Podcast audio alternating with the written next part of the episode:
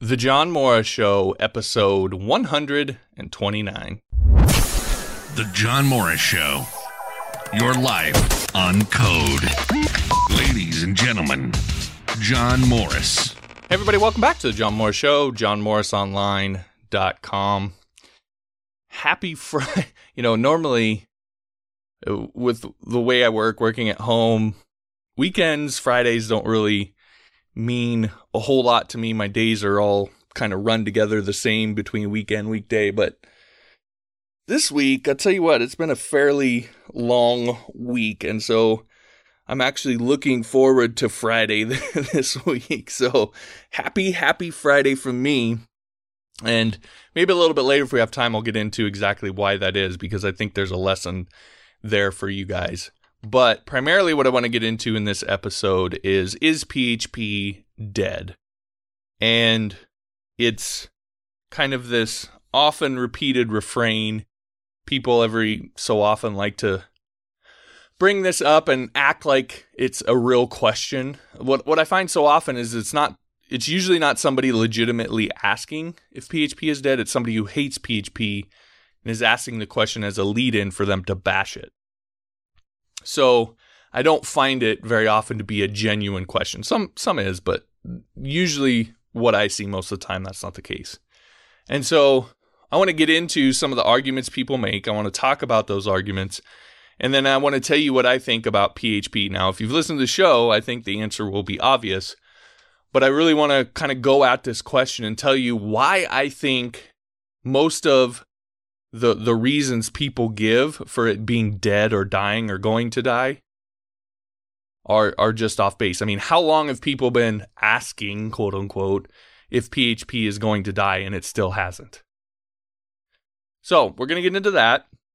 As I mentioned if if we have time, I'm also going to get into some things that have happened to me recently regarding some client work and the lesson that you can take from it and really the process that I'm using for dealing with some of the things that have come up and how you can use it in your freelance career, really to create consistency and peace of mind as a freelancer. That's probably one of the biggest things that people who are freelancing or wanting to get into freelance, it's one of the biggest hindrances is reliable, stable, consistent income and, and client work and peace of mind that six months from now you're still going to have work, you're still going to have income, and so forth. And often stops a lot of people from doing it. And so I want to address that. Some things that have gone on with me recently are, again, a lesson in that. And so I want to talk through that and, and talk about the process I use for dealing with this stuff. But before I get into all that, uh, I want to let you guys know that I just released Module 2 of my PHP 101 course and module two, I, I call module two the next level. And that's because we genuinely do get into professional PHP developer skills, things that the copy pasters really can't do. They, they, they, they might see the code, but don't really know how it works. And in my mind, it's the skills that really make clients and potential bosses kind of sit up and take notice and genuinely value what you do. It, it, it helps you get a, head above other developers and allows you to be able to do things that a lot of other developers just can't do. And by the end of module two, I show you how to create a full on multi page form using sessions. Now, this is the kind of form that's at the core of companies like Wufoo and SurveyMonkey, which I've talked about before. It's the kind of form that when you go from page to page, let's say you go back to a page for some reason, you don't lose all of your data. It sticks. And we do that using sessions. And so I show you how to build that form, how to lay out the pages, how to do the sessions stuff, and then how to ultimately submit it to a database, pull the data back out, and so forth. And so, again, this is this is really the core of these big companies that have made millions. I think in SurveyMonkey's case, even billions. And at the core of it is this this kind of form that's different from the basic stuff that you might see out there. So I'm going to show you how to build that by the end of this course. And so this is where we really get past the kind of the toe in the water phase with PHP of the do I like PHP? Can I do this? Kind of figuring out if this is the path you want to go. We're past that and now we're getting into getting serious. And so the lessons in this course or this module are PHP operators, and we get the new ones from PHP 7 and so forth. Reading, writing, and appending files. How to, and we t- talk about security in that as well, uh, and securing file uploads and so forth, which is obviously very important. How to create folders using sessions, cookies, how to write custom functions. We get into scope, constants, do a full curl tutorial, uh, file get contents is kind of an alternative to curl, how to upload files, and then how to build multi-page form, uh, that multi-page form with sessions. So obviously that's some serious stuff and and really what you need to get paid well to write PHP.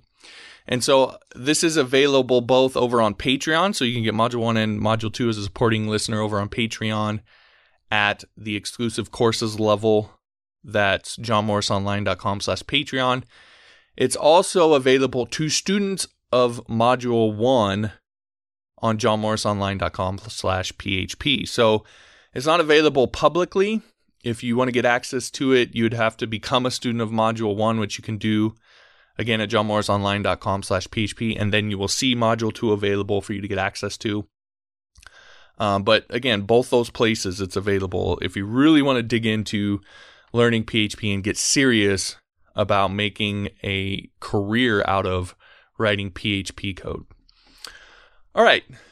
So coming up we're going to get into is php dead? We're going to dive into the different arguments against php and then uh, see what the truth is. That's coming up next. You're listening to John Morris Show on johnmorrisonline.com. You know, one of the big mistakes that I see a lot of developers make is they make learning how to code much harder than it has to be. For example, I see a lot of developers who think the list of skills that they need to learn to master PHP is pages and pages and pages long. It's not. Now, I've said this before and I will definitely say it again, but there's a foundational set of skills that you need to learn in order to be functional as a PHP developer, meaning that you can execute on projects and get paid. This is the fallacy that is so prevalent in the PHP developer community that there's this ideal set of skills that you have to learn and that you have to be the absolute greatest developer in the history of mankind in order to be able to get paid to code. You don't. You simply need to be able to execute on projects. I talk about end results all the time. You need to be able to deliver end results to clients because that's ultimately what they want. But when you focus on these found foundational skills and learning only those first, the things that will allow you to execute on projects, what you realize is that you can start getting paid to code much faster than you probably ever thought because you haven't set this idealistic, unattainable bar for yourself to reach before you allow yourself to take paid work. You can start now when you can execute on a deliverable, when you can complete a, a single project, when you can create a contact form or a business website, when you can execute on that, you can start. And you can start then building the life that you wanted that you got into this all for the in the first place. Instead of continuing to slave away at some job making somebody else rich. Anyway, you can learn these skills in my free course, The Beginner's Guide to PHP, which you can enroll in at johnmorrisonline.com slash learn PHP.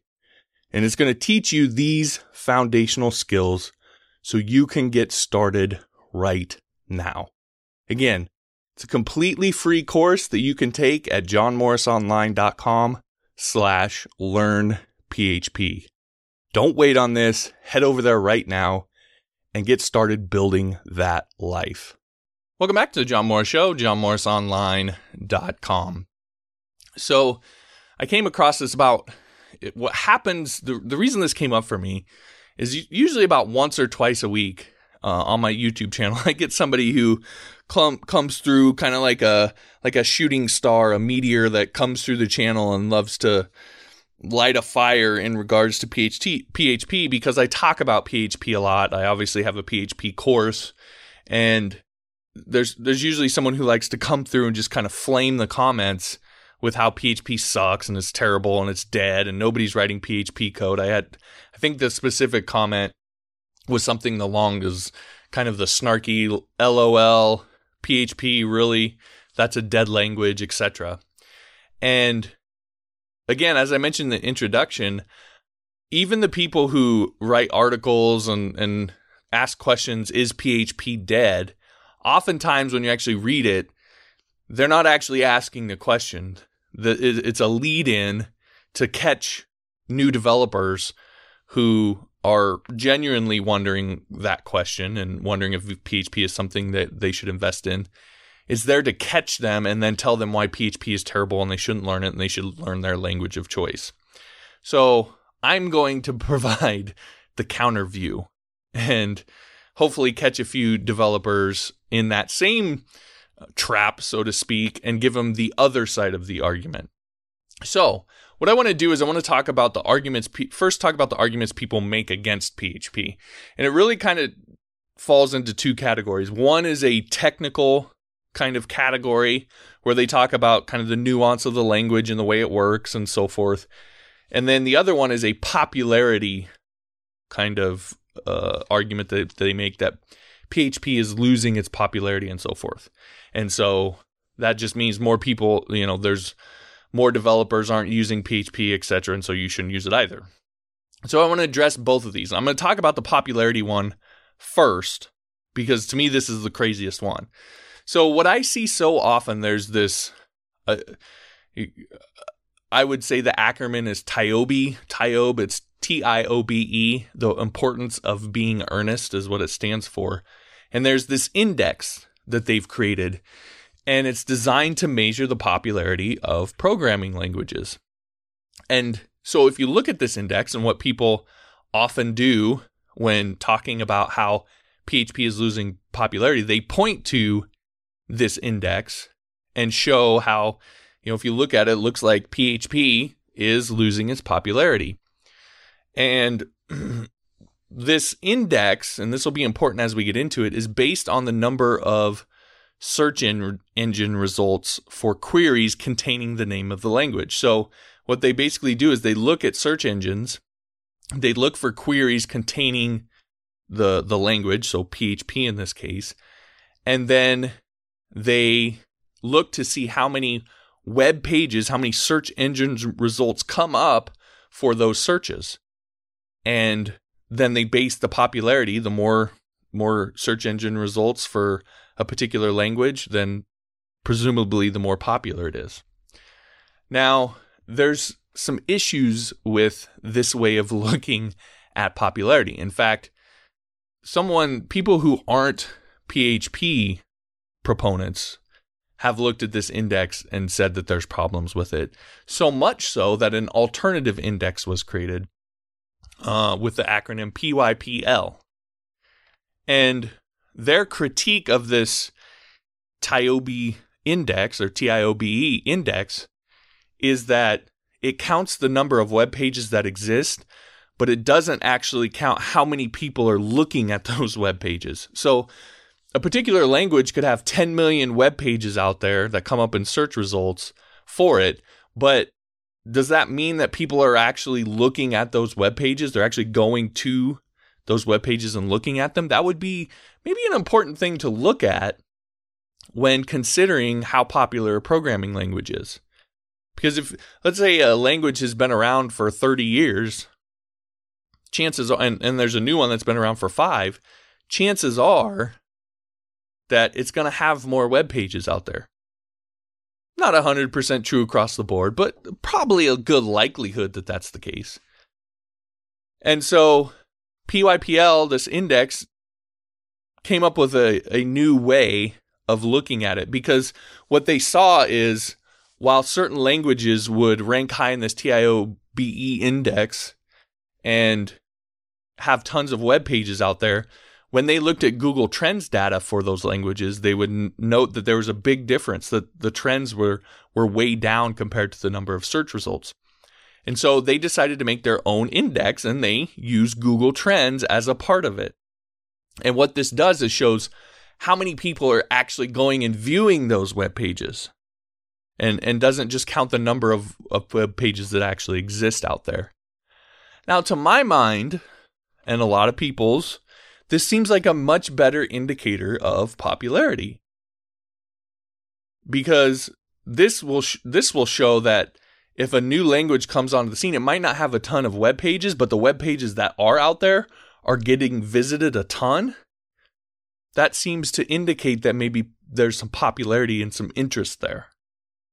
Now, the reason I point this out is because people love to point to this TIOBE index as the end all be all in terms of language popularity. You'll see it time and time again.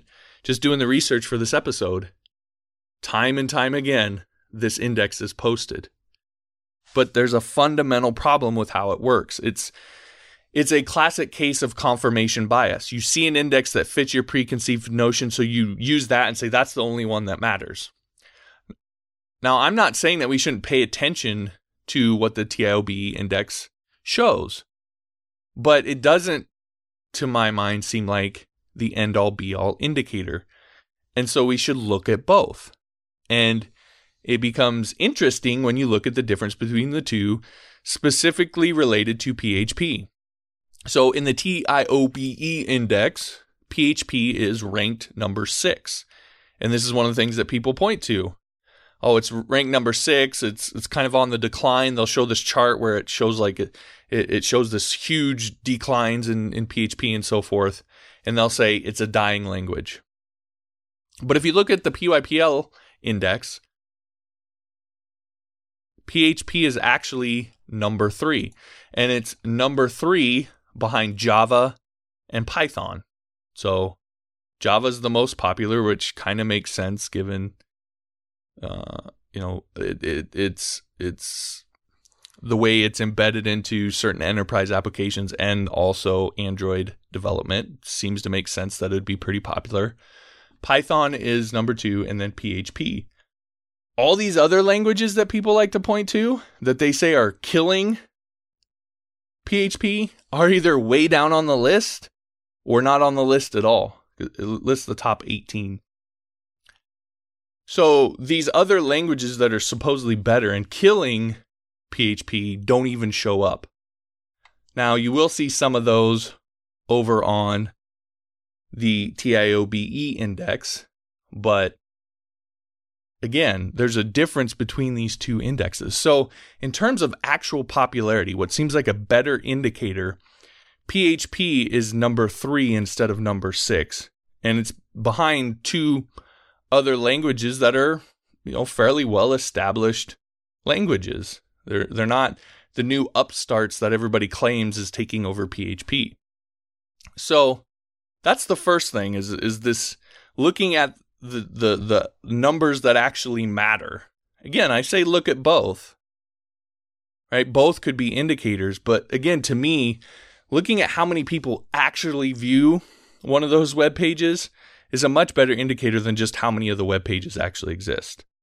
Now, it's true that even in the PYPL PYPL index that PHP has over the last 12 years has lost a little popularity in terms of developers out searching for those sorts of tutorials. It has gone down. And Python has had a significant rise, which is why it has passed PHP into number two.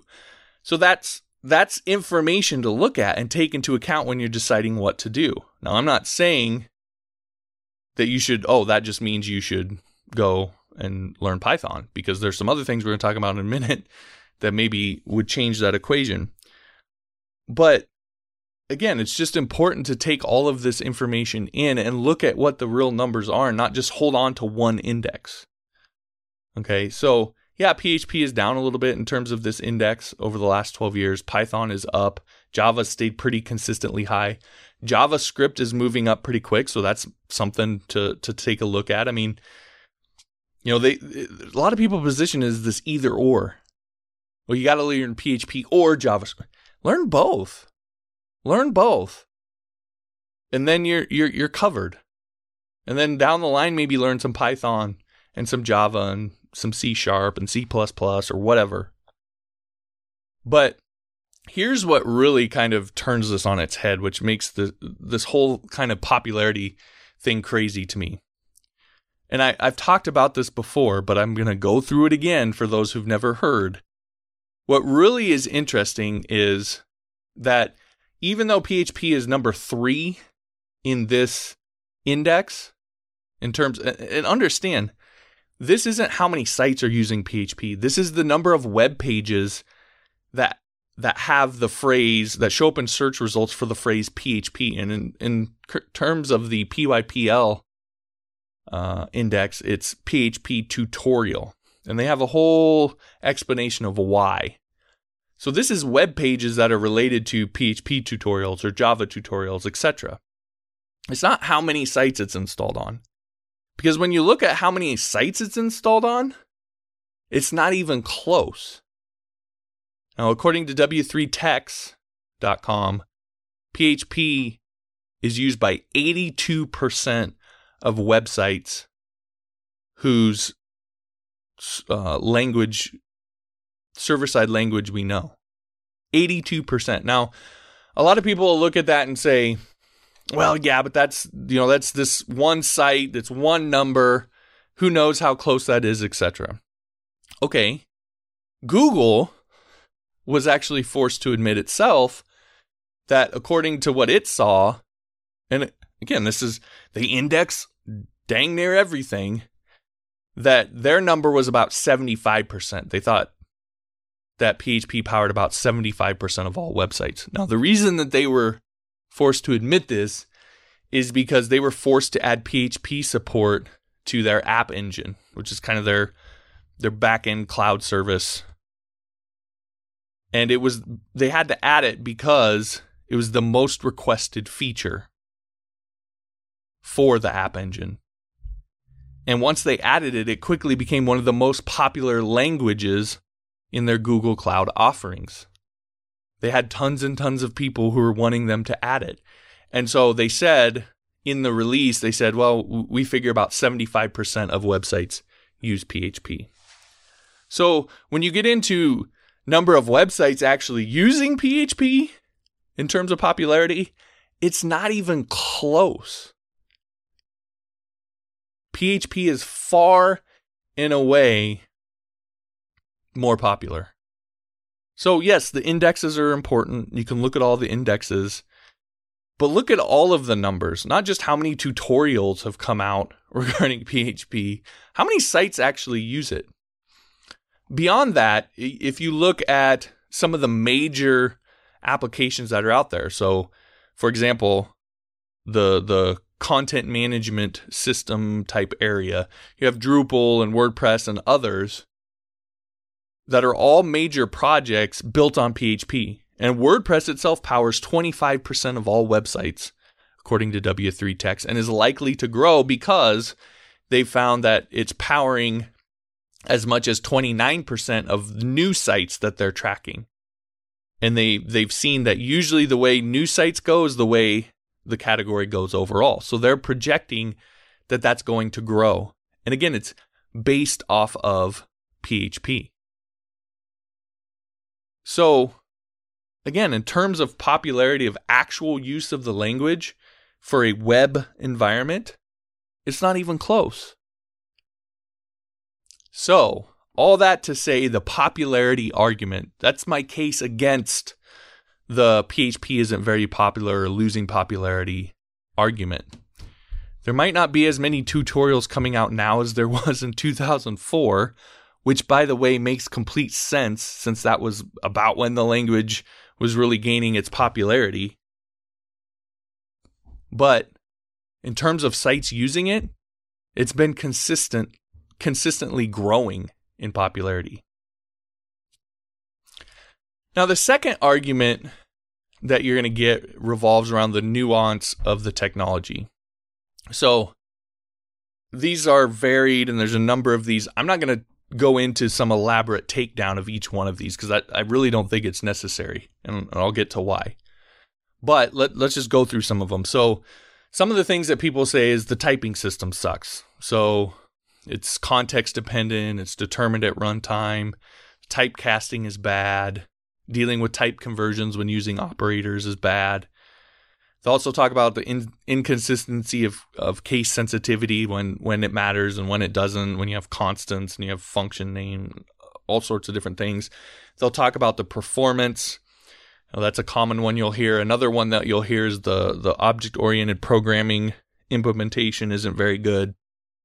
And what else? Uh, I'm going to say two things on this. One, that all very well may be true, and that's fine. Those are legitimate, you know, those can be legitimate critiques, and you can have those critiques. But what happens so often, what I see so often people do is they'll point out these bad things of PHP and then they'll compare them to the the good the way that their language is good in these areas and then that's it. They'll say, "See, so now you PHP is terrible. You shouldn't use PHP. You should use my language of choice."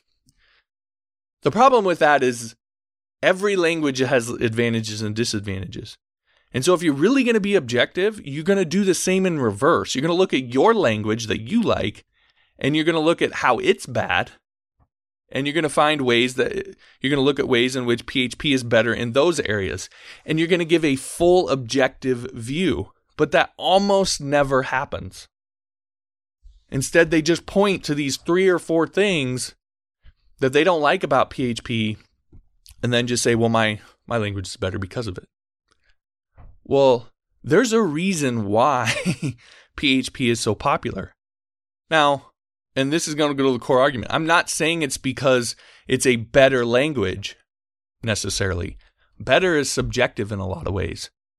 But there are things about it that make it so that it's often and probably more likely for the future to always be the more popular language. Now, it's the things that sometimes people like to point to as a disadvantage. For example, it's easy for new developers to learn.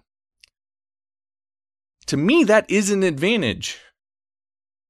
In terms of popularity, it might not be an advantage in terms of your purist, holier than thou view of things, but it is in terms of it is an advantage in terms of a language and its popularity, which is what we're talking about here. Is the language is PHP dead? To me, that's uh, speaking to a, a popularity argument.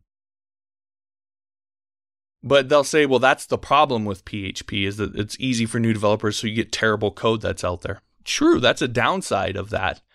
But overall, to me it's it's an advantage for the language not for my argument that i i really care oh i win because my my my language is more popular it's an advantage for the language that it's easier to use it's a lower barrier to entry in any other industry or any other thing that we would look at having a low barrier to entry would generally be considered an advantage those advantages can have downsides, but they're still advantages.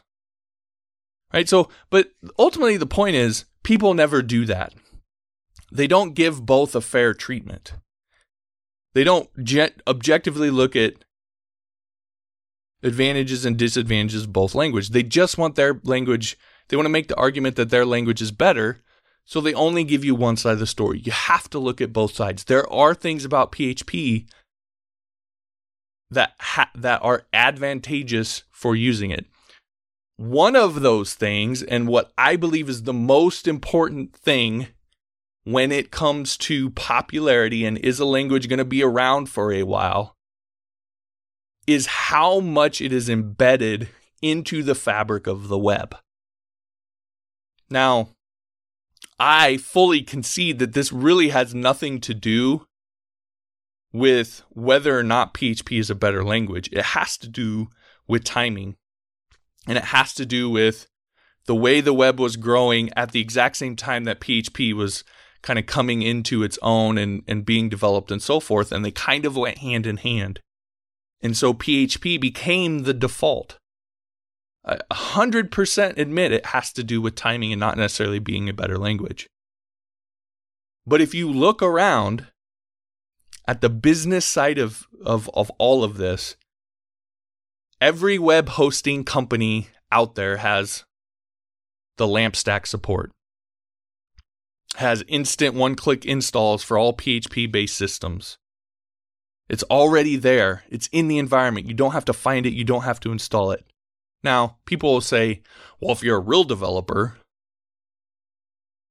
then installing whatever you need to install for whatever language you want to use is not a big deal if you're a real developer. Again, lower barrier to entry. You might not like it, but it is an advantage. And it's such an advantage for PHP, such an overwhelming advantage that it really starts to nullify a lot of other things. Because if you wanted to get rid of PHP, if PHP truly were going to die, the the ecosystem that gives its its advantages upon which it's built of all of, of all the business systems and ecosystems that are in place that support and are built on PHP, those would have to go away too. And that's almost impossible. PHP would really have to con- mess up consistently for people to dump it. But the opposite is actually true. With PHP 7, PHP is learning from what it's seeing from other languages and the critiques that have been made of it, addressing performance and some of this other stuff, to continue to stay on par. And the, the reality is, that's all it has to do. Because it's so ingrained in everything, all it has to do is, is be close to equal and it's going to win because it's already there in the, in the ecosystem. So, do I really think that in the next 10 to 20 years we're going to see PHP ripped out of that ecosystem? I don't. Now, again, anything's possible. You should always plan to, to have to adapt. But when you're thinking of what should I learn first, what should I learn second, what should I learn th- third, to me, PHP is one of the first things you should learn.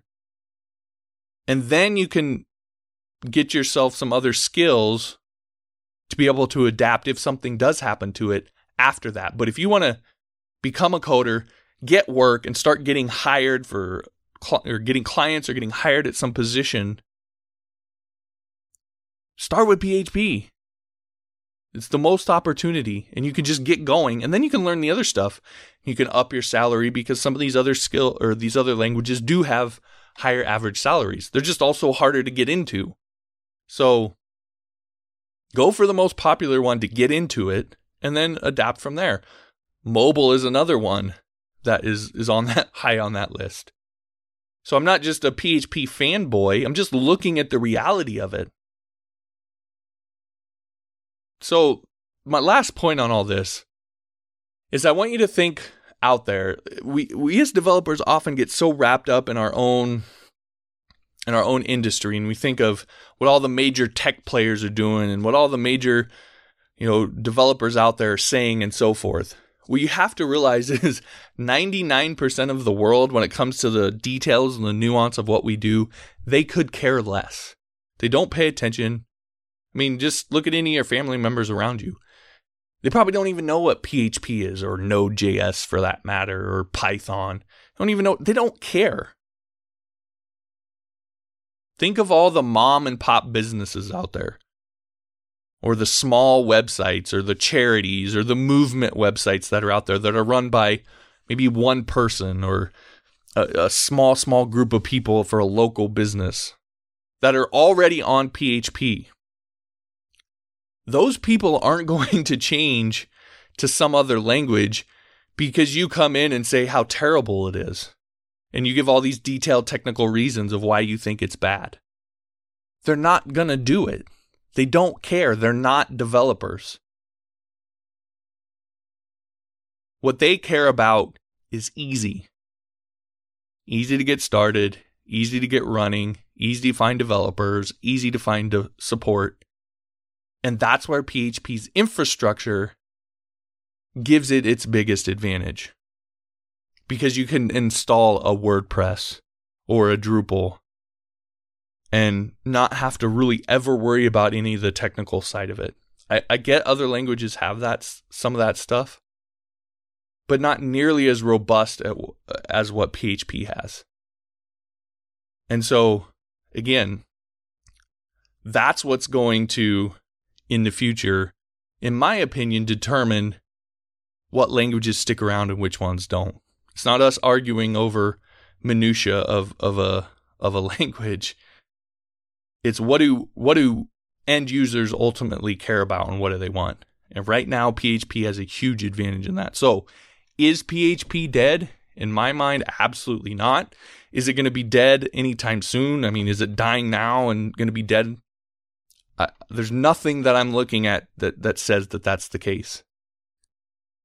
By all means, if you have some argument, if some compelling thing that I'm missing here, then please enlighten us all. But there, there's nothing I see to indicate that that's what's going to happen. Again, learn other stuff. I'm not saying don't learn other stuff. That I'm not saying they're not necessarily better languages. I'm saying PHP is not dead and it's not going anywhere in the foreseeable future. And if it does die, it's going to be a slow, painful death that you will see coming. All right, we got a little bit of time left, so I'm going to get into this freelancing, addressing some of the freelancing questions I've got lately, the process that I use for dealing with those, this three step process for really consistently getting clients. I got to take a break. We'll get to that when I get back. You're listening to John Morris Show, johnmorrisonline.com. You know, it's kind of funny. Every time someone uh, joins my email list, I ask them a very specific question. I ask them, what would you say if I could, if I told you I could teach you how to master PHP in the next few months? And I get a lot of interesting answers. Now, I get a lot of people who, you know, they say, sign me up. Where do I start? Let's do this, right? I get people who are a little more skeptical who say, um, it would depend on the details, you know, if it costs, what it costs, etc. And then I get people probably on the, the most skeptical end who are like, well, what does it exactly take to master PHP? And all these are really great questions. Now, let me ask you this since you're here listening. What if I told you that you could learn everything that you needed to know for PHP to get started working full time in PHP, to actually get off of that nine to five you hate and start making your living as a coder? You can learn everything that you needed to know 265 lectures, over 28 hours of content for just 37 bucks. I hope that your answer is a resounding yes, because I can tell you this is a very unique opportunity compared to the way I had to go through it and the way developers in the past have had to do it. So I don't want you to underestimate this because there's, you know, there's a lot more options out there now today. But I see people out there spending two, three thousand dollars on boot camps, spending tens of thousand dollars go, going to college, and you don't need to do that. You can get started in the next few months, learn everything that you need to learn, and do it for just 37 bucks and learn from someone who's been doing it for a number of years now and knows exactly they know what you need to learn, they know how to teach it to you, and they're going to do that. So that sounds like, you know, if you're one of those people that's, yeah, where do I sign up? Head on over to johnmorrisonline.com slash PHP. You want to make sure and use that link specifically. That is an affiliate link, but it's also a discount link. So you're going to get 26% off the regular price of the course, and you're going to get access, like I said, to all 265 lectures. You'll also get access to the chat area where you can interact with other students and the instructors. There's over 13,000 students enrolled in the course. Edwin Diaz is the instructor. He's been a freelance web developer for a number of years and knows exactly what he's talking about. Uh, and is in the there in the chat to help you, other students, and so forth. So you can get this taken care of. You can get PHP mastered, and you can get down the path, get on with your career and making your living as a full time web developer. So, again, Don't underestimate this. Don't overlook it just because you may have heard about this stuff before. You can get this taken care of, and all you need to do is go to johnmorrisonline.com slash php. Welcome back to the John Morris Show, johnmorrisonline.com. All right, so I've, I've been getting a lot of questions, comments, people frustrated lately when it comes to this idea of freelancing.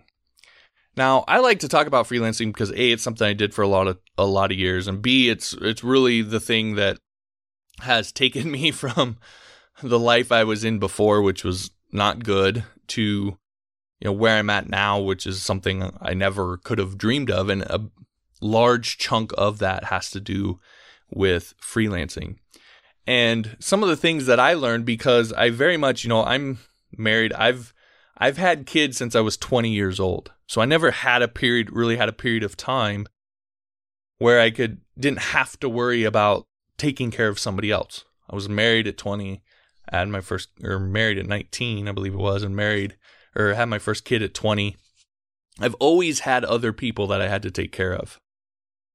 And so for me, consistent income, peace of mind, reliability, that has always been one of my top priorities. And so when I got into to freelancing, that I mean that was that was where my mind was at. I didn't it wasn't something I learned after getting burned. It was always there from the beginning. That was I mean I approached it from that mindset from the start. And so as a part of that there were you know, I spent a lot of time trying to figure out how to make it consistent. And, and again, at first, it wasn't perfect. You know, I didn't have it all figured out right from the start, but I cons- constantly was trying to find and learn new things to be able to do that. Now, interestingly enough, here recently, I had a client of mine who their business isn't doing so well financially and you know I don't really have anything to do with that part of it. They they hire me to do uh, different things and so forth, but so you know their business isn't doing as well, and you know it's not a situation where they just can't hire me for any work because of what they do. I you know I'm I do so much of the important stuff. They have to I, have to continue to to do work for them because otherwise they just they'll be in even worse shape. But they came to me recently and said that there's you know things aren't going as well right now and they need to cut back on some of the work that they have me do and ultimately some of the income. And I mean I do thousands of dollars a, a, a month worth of work for them. And what they're cutting back is thousands of dollars a month that I'll I'll be essentially losing in income because they have to cut back on the amount of work that I'm going to do. So I can tell you it wasn't that long ago that had that happened, I would have been kind of freaking out. You know, I, I would have, uh, you can imagine losing several thousand dollars a month in income. That, that, that would be a big deal. But I can honestly say that I'm it it, it doesn't even faze me. A because I've known about the issues for a while. I've kind of figured that that was coming. And so I've been prepared for it. But B because of the fact that I know that at any time I have I have a list of clients who've sent me quote requests that I've had to turn down because I've been doing a bunch of work for them and I've been doing this stuff and you know take I've taking on a bunch more client work really isn't what I want to do. Now, obviously I'll do what I have to do, but I have a whole list of clients that I've turned down that very easily. I mean, I get several quote requests each and every month still to this day even though I say all the time I'm really not doing it much anymore. And it's not because I'm some awesome person. It's not because I'm some super genius. Uh, it has to do with the fact that I have a system in place for bringing in new clients that I can't turn off. And I mean that seriously. There's been times in the past where I've tried to turn it off. In fact, there's probably a time in the future where I'm going to try again. I can't turn it off. It's that consistent, it's that ingrained into every the web really that it it just I can't I can't ever really get it to go away. And so you know, I, I am losing several thousand dollars a month in income from this one client, but I know that I can easily pick that up by just taking on another client or you know getting different work each month because of all the quote requests that I get. And so I want to briefly go into that process because it's it is the solution to consistency and peace of mind when it comes to freelancing. Now, if you've been with the show for a while, you've heard me talk about this before. But what I want to point out is if you're not doing it, then it doesn't matter. The the the brilliance of this system is not how it sounds, it's how it works when you do it. Mm, to to coin a favorite or use a favorite phrase, it works if you work it. So, again, I'm going to go through this. If you've heard it before, my question to you would be Are you doing it? And so, the system is a really a three step process, and it's these three kind of concepts and ways of thinking about the different aspects of getting clients. And so, the words for those are attract, sell, and wow. And so I want to go through each one of these. I'm going to do it briefly and talk about what are the really important things. I'm actually going to start the end with wow because it's the most important. So, one of the first clients that I had, I had, you know, they, he had had me build something the whole time I was, you know, working with him. I had, you know, you're you're building something for somebody. You try to do a good job. You try to communicate. You try to be helpful. But there were some things that had happened that were had come up that were really addressed beforehand. And it was kind of a little messed up from my perspective. Just some things that they wanted done and added that weren't really talked about that I had kind of addressed and they had said okay and then now that we were at that point they they wanted me to they wanted me to do it anyway. And so I had worked through that the best I could with them. I didn't really raise a big stink. Part this is part of the reason why I'm as hard nosed as I am now because you really have to be hard nosed with clients when it comes to scope. But this is one of the first projects that I had had, so I was really trying to do a good job and so forth. And so we worked through it. You know, I didn't really charge them a bunch extra, and I didn't make a big stink about some of the things that had come up. And when we got all done, and we were on one of our last calls for the site. We were talking, and and he said, "By the way, I have a friend of mine who's this is building a membership site. That's what I did. If you're not familiar." He said, I have a friend of mine who's wanting to build a membership site too. And I've told him about you and he's interested in talking to you. In fact, hope you don't mind. I gave him your email address and he's probably going to be contacting you within the next couple days or so. And I hadn't ever had that happen before. And for me, it was like this light bulb that went off because the guy did end up calling me. He did end up hiring me. I, I did end up building his site and, and getting paid to do it. And it was like I got a free client. I, I didn't have to do a bunch of marketing or selling when he it was so much easier in the hiring phase because someone he knew had referred me and everything was just so much easier because of that. And this is why the wow phase is so important. In fact a lot of service industries out there if you if you don't know you're in a service industry as a freelance web designer. You're providing a service. A lot of service industries, a lot of companies out there rely almost solely on referrals like this.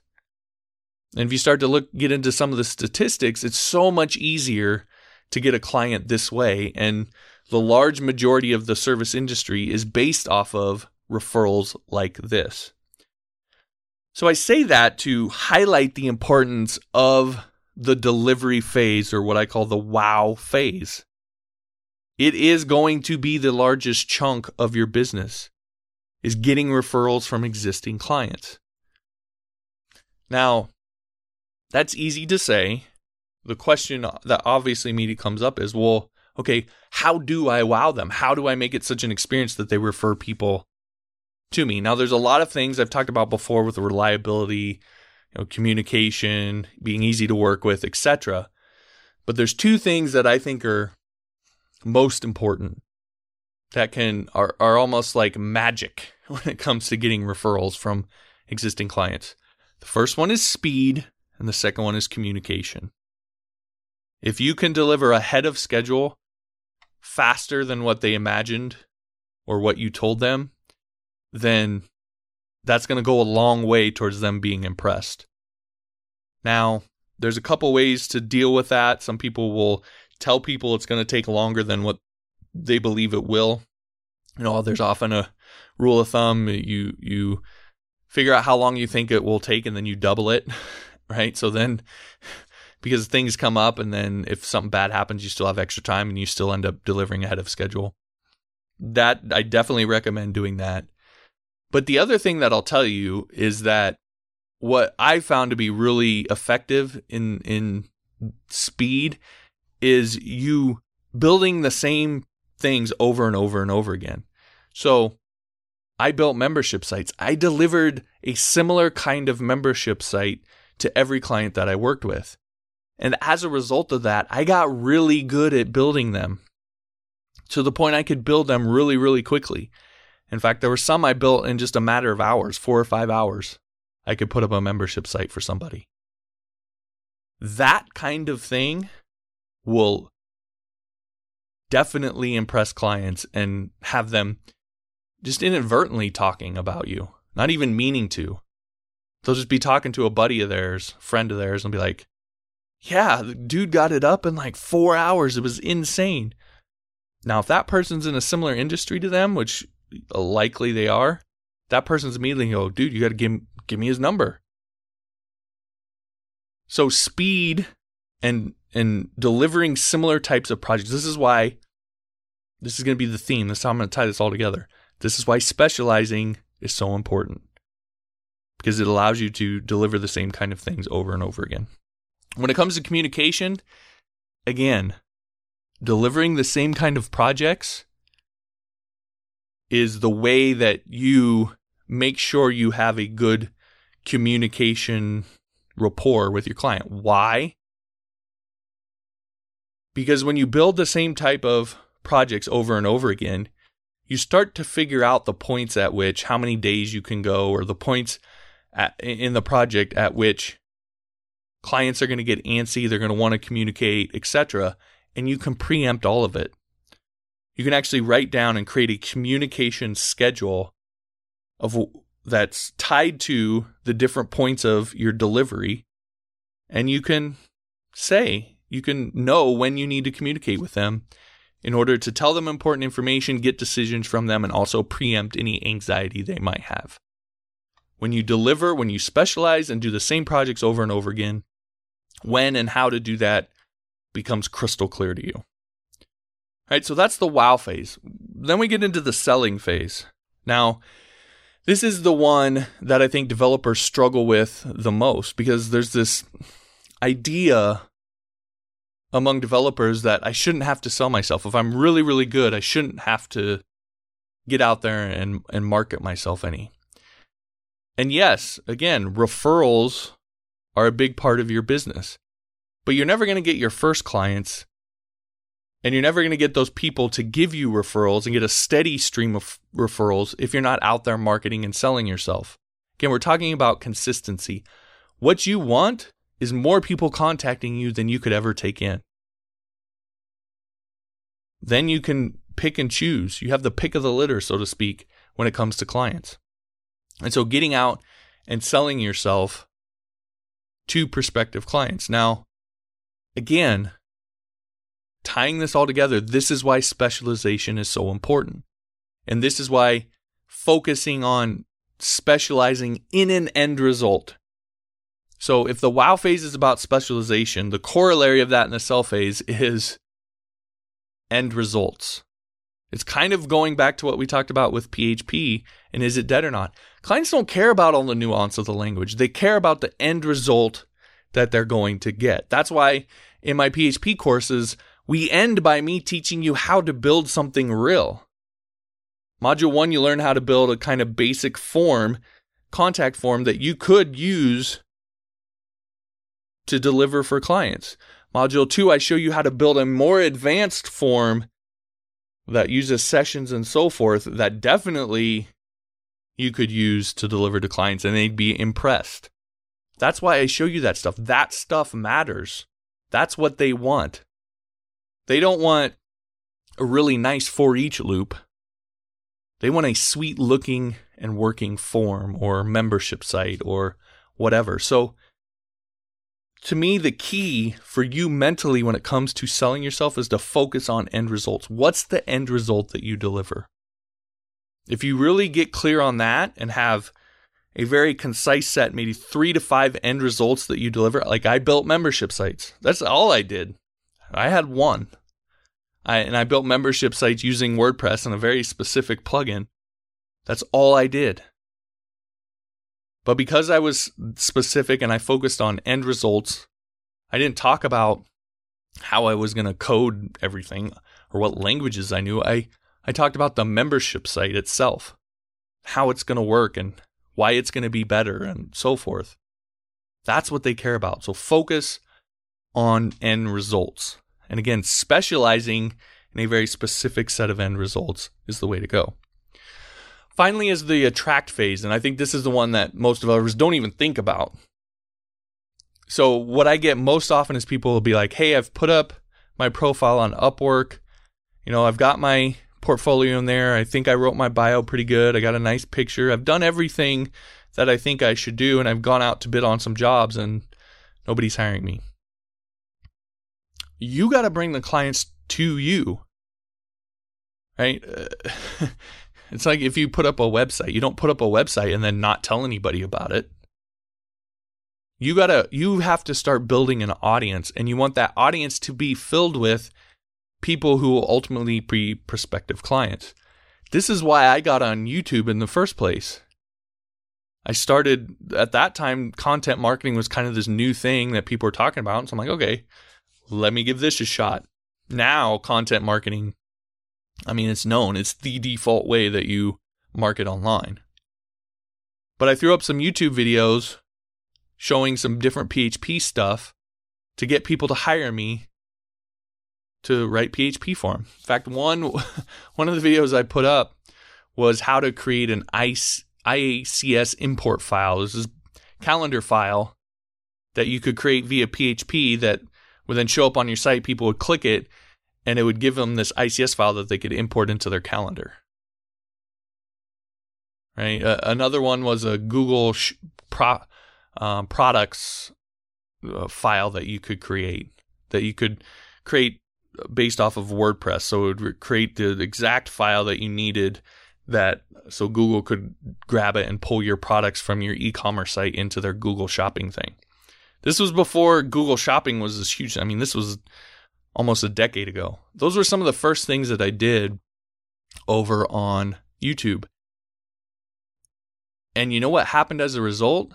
I got a ton of people who contacted me and said, Hey, I saw your video on such and such. I was wondering if you just do it for me. And yeah, sure. I already have the file. I already knew what to do.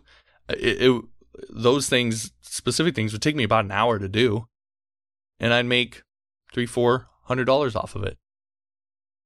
So, you need to go out and attract the people that are ultimately going to be your clients.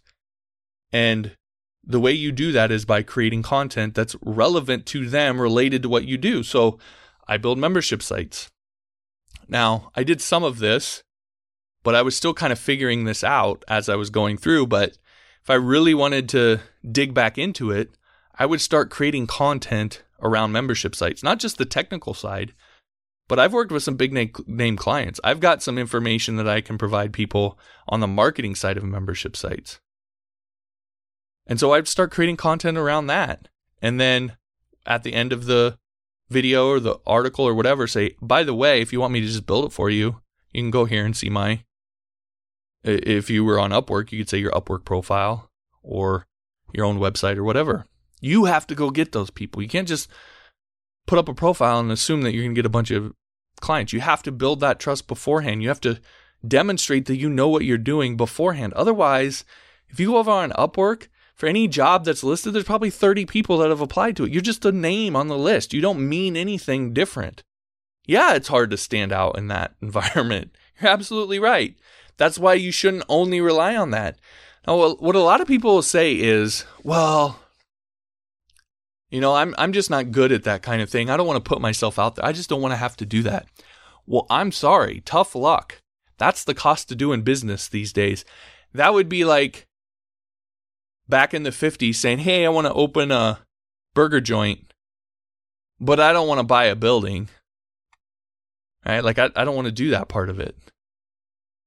It just it's expensive. It doesn't sound like fun. I don't want to buy a building, but I want to I want to sell hamburgers.